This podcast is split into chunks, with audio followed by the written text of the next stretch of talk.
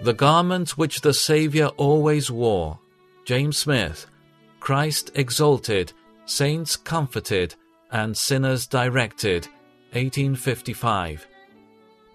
Humility is a most precious grace. It is filled with beauty, loveliness, and glory. This is the garment which the Saviour always wore. This is the grace which gave such a charm to all that he did and said. It is one of our best garments, and without it the soul is generally naked.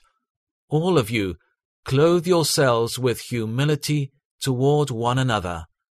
1 Peter 5 5. For lack of humility, the church is rent and torn with divisions.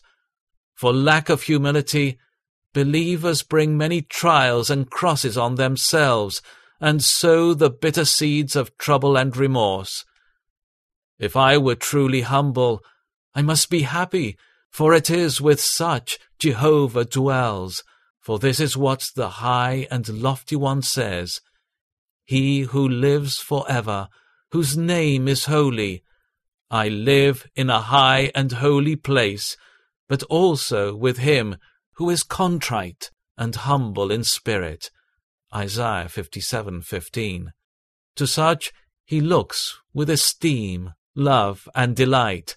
This is the one I esteem, he who is humble and contrite in spirit, and trembles at my word. Isaiah 66:2. I hate pride and arrogance. Proverbs 8:13. Pride is most loathsome to God, injurious to men, and the stronghold of Satan within us. God opposes the proud, but gives grace to the humble. James 4 6. He keeps the proud at a distance, and will not allow them to approach him. Though the Lord is great, he cares for the humble but he keeps his distance from the proud. Psalm 138 6. He threatens them with everlasting destruction. The Lord detests all the proud of heart. Be sure of this, they will not go unpunished. Proverbs 16:5.